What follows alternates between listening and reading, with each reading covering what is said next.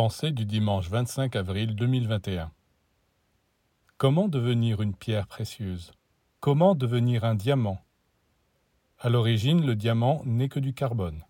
Un vilain carbone noir qui s'est transformé sous l'effet d'une pression formidable et d'une très forte température. Eh bien, on peut dire que l'histoire du diamant est celle de l'initié. Lui aussi n'était tout d'abord que du carbone.